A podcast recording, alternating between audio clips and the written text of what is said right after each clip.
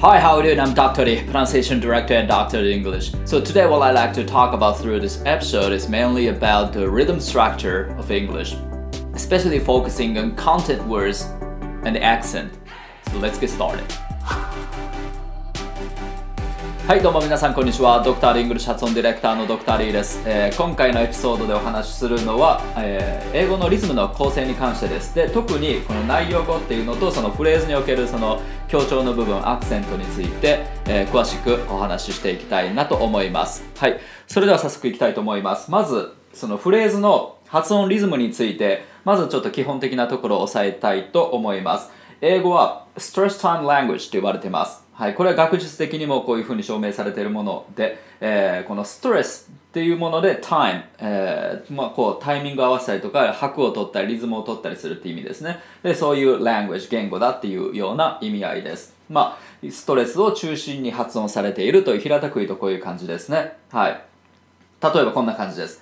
He's, is one of the best teachers in the world. この文章があったときに、まあ、あの、より意味が強いところにこうストレスを置いていくわけですね。He's one best. He's one of the best teachers in the world. まあ、あの、こういったストレスをあの軸に発音しているというか、ストレスにこう重心を置きながら発音しているというか、えーこのストレスを、まあ、中心に発音しているっていう、まあ、こういうようなニュアンスです。はい。で、えストレス以外の音はどうなるかというと、これらは full pronunciation では発音されないわけですね。ストレスは、えーまあ、主にこう内容語に置かれていくわけなんですけども、それ以外、はい、内容語以外っていうのは、まあ、比較的こう短縮されて発音される傾向にあるということです。はい。では、えー内容語のこの見分け方、はい、どういったところにストレスを置いていけばいいのかっていうところに、えー入っていきたいと思います。えーまず、えー知っておきたいのがその英語には内容語と呼ばれるものと機能語と呼ばれるものにこう分けられます、はい、例えばこちら見てください。He is one of the best teachers in the world.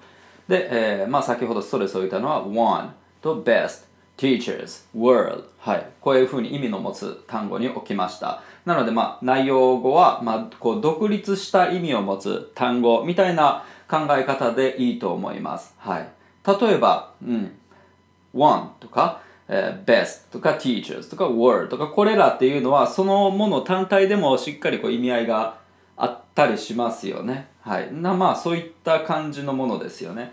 で、えー逆に機能語っていうのはあの何なのかというとその補助的な役割を果たす単語ということです。例えば B 動詞の is とかそうですよね。まああの単語と単語をつなぐ要素でしかないっていう感じですよね。あとは of っていうのも of the best, of the best teachers, best teachers につなぐための of みたいなニュアンスですよね。of はい。まあ of 単体では特に何の意味も持たないですよね。独立した意味は持たない。で、えーそういった意味でいくと the とか in とか、まあ、この辺りも全部そういうことになってくると思います。で、この頭のこの主語になってる he、まあ、こういう、まあ、代名詞とかっていうのは、まあ、あんまり通常置かれないんですけども、まあ、そのリズム的な、うん、関係で、まあ、置く時もあります。He is one of the best teachers. まあ、こう語呂的に良かったりとかするのでそういう時とかだとしっかりストレスを置いたりとかしますでもまあ通常はそんなに意識しないような単語なのでまあこの「he」って言ってる限りこのあの前の前に言ったことでその彼についても話してるわけですよね。だからまあそれの流れで「he」って言ってるだけなので、えーそんなにこう、うん強調したりとかはしない。He's one of the best teachers in the world. まあこんな感じで、まあ、この場合だと多分あまり置く人はいないんじゃないかなっていうような感じなんですけどもまあ場合によるというような、はい、解釈でいいと思います。で、えーこの内容語を中心にまあこう捉えていく利点なんですけどもこれあの全体を大まかに捉えるということにつながってくるんですね。はい。で、えーそうするとですねあのリスニングはかなり楽になってきます、はい、全部の単語を一生懸命ピックアップして頭の中でつなぎ合わせてってことをやらなくて済むわけですね。はい。大体のその内容語がこう意味を持っている単語なんでそれを中心に聞いていくと大体その話の筋が見えてくるわけです、はい、そこからまあ何を言ってるのかっていうのをまあ解釈するっていう、はい。まあ、そういうふうに聞くとかなりリスニングが楽になってきますで、えーまたその自分がこう発音する時もですねあの内容をまあ、ゆったり発音することになるんですよ。He's one of the best teachers in the world. One best teachers world かなりゆったりと発音されてると思いますそこって、まあ、こうすることでその意味合いが相手にやっぱり通じやすくなりますこれが全部急いで He is one of the best teachers in the world. こう言うと全部の音が短くなるわけじゃないですか。そうするとまあ圧倒的に通じにくくなります。こうやって内容語をゆったりと He's one of the best teachers in the world. こういうふうに言ってあげるとそれだけでかなり通じやすくなるっていう利点がある。でその次リーディングに関してもやっぱり利点があります。リーディングがかなり速くなります。これも同じ要領ででしてあのやっぱりこう全部の単語 He is one of the best teachers って一個一個の単語をこう目で追っていく感じだとどうしても遅くなるんですよね解釈スピードが。で、えー、文章をバッと見てその中で意味の持つ単語を中心にこう目で追っていくような感じで、えーこうリーディングをやるとですね読むのも早くなるし、まあ、理解するのも早くなる、はい、なのでリーディングにもかなり効果が、えー、高いです。で、えー、よってその理解力っていうのも、まあ、当然増すっていうことですね。はい。まあ、この辺りの利点があります。リスニングに効くスピーキングに効くというか、まあ、通じやすくなる。で、えー、リーディング早くなるし、えー、理解力も増すっていう利点があります。はい。では、えー、今回のお題を用意しました。またテッドなんですけども、えー、こちらをはじめにちょっと見ていただきたいと思います。どうぞ、uh, So eight years ago I got the worst career advice of my life. I had a friend tell me Scott don't worry about how much you like the work you're doing right now it's all about just building your resume and I just come back from uh, living in Spain for a while and I joined this Fortune 500 company I thought this is fantastic I'm gonna have this big impact on the world はいそれではですね、えーまあ、どこに、うん、ストレスを置くのかっていうその内容語が、えー、一体どこなのかっていうそれを見つける、はいえーと、そういった流れをちょっとやっていきたいと思いますストレスを置く単語、はい、 要するに意味を込める単語にまあストレスを置いていくわけです。でこの意味を込める単語っていうのはまあ比較的その内容語っていうことだったりするわけですね、はい、なので、まあ、内容語っていうふうに言ってるんですけども、まあ、あの100%当てはまる法則ではなくその本人が意図として、まあ、意味をこう込めているところに、まあ、ストレスを置いているわけなので状況に応じてもちろん変化したりとかします、はい。まあ、それを押さえた上でちょっとやっていきたいと思います。はいいきます。はい、まずこちら。So, eight years ago. はい、全部置きます。eight years ago. どれもしっかりした意味を持ってます。So, eight years ago. でも、so, これは単なるつなぎの要素でしかないので軽く発音してます。So, eight years ago、はい、ここにこのワードになんか添えるような形で、はい、発音します。感覚的にはそんな感じ。はい、その次、I got worse career advice、はい、I got worse career advice まああのうん、転職？転職というか、えーと、就職か。就職に関するまあ最悪の、えーと、アドバイスを受けた経験があるっていう、はい、worst career advice を I got 受けたっていう。まあ中心となるのはやっぱりそのどうしたかっていう got はい。ここ。で、えー、worst career advice これもちろん全部起きますよね。I got worst career advice. まあそれ以外の I とかっていうのは I got. Got に軽く添える形で発音したくなるのでどうしてもやっぱり弱くなるので I ってちゃんと発音せずに I got. こんなニュアンスになりますね。I got worst career advice. はい。The も軽く th のうちに触れるぐらいでしっかり the とは発音しないですよね。I got worst career advice. はい。でその次が of my life. はい。Life ここがやっぱり中心になりますよね。of my life の中で、うん、life っていうのがやっぱり中心になると思います。はい。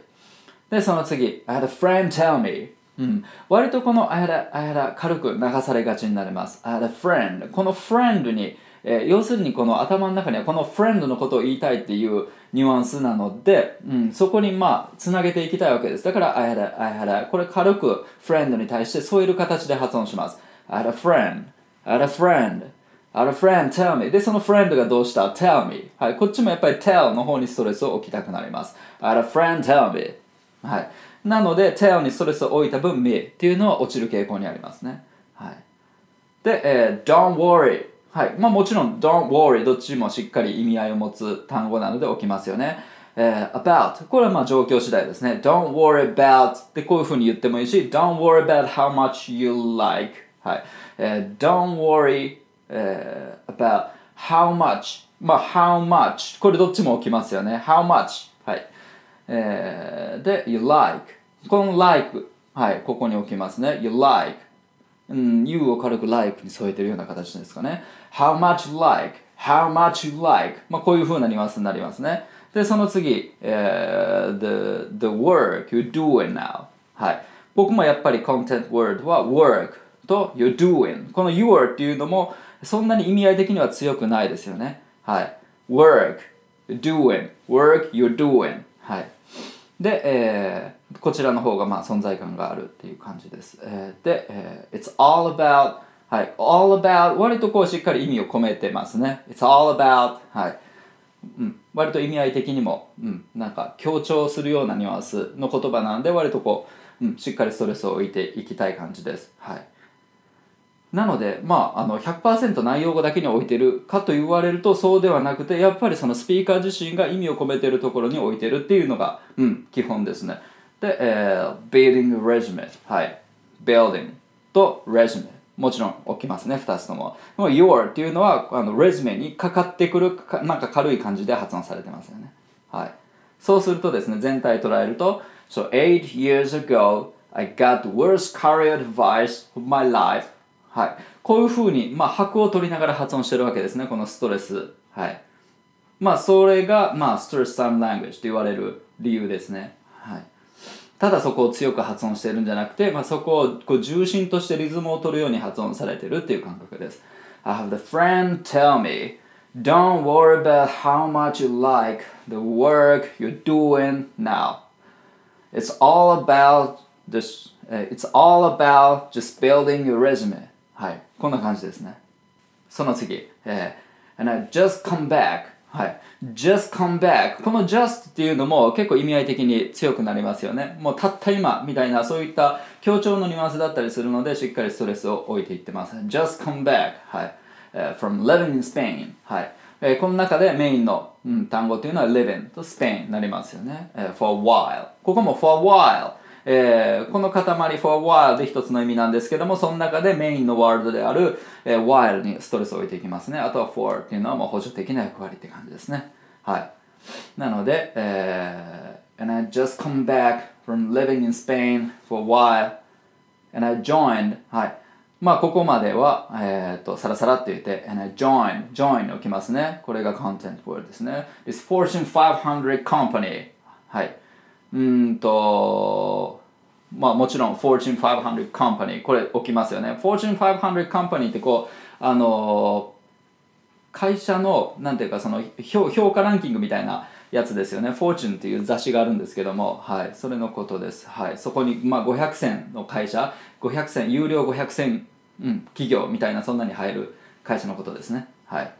で thought はい。もちろん、えー thought がメインになりますよね、えー I thought、uh, this is fantastic fantastic 起きますよね、this is っていうのはもう fantastic につなぐためのワードっていう感じですよね this is fantastic はい I'm gonna have big impact これもなんか気持ち的にはやっぱりこの big impact っていうのを言いたいわけですね早くなので、えーまあその前のっていうのは軽く前置きみたいな感じなわけですよ I'm gonna have I'm gonna have 特に大きな意味はないわけですはい I'm gonna have big impact はいここは別に I'm gonna have じゃなくて、うん、I wanna give とでもいいわけですしまあいろいろまああの決まりきった言い回しというか、はい。まあ、予測可能な、うん、部分なので割とゴニョゴニョって言ったりしますね。I'm gonna have big impact on the world ほんで on the world world にストレスをきますね。はい。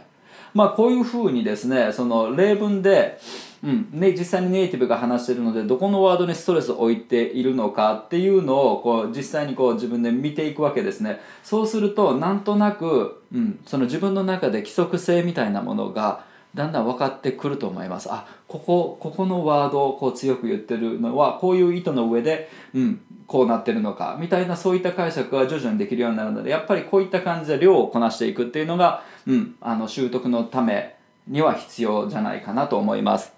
はいそれではですねもう一度、えー、と彼のスピーチをちょっと聞き直してみてくださいで今度はしっかり内容を頭,、えー、と頭の中にこう残しながら、えーその彼のスピーチをちょっと追っていってみてくださいどうぞ Uh, so, eight years ago, I got the worst career advice of my life.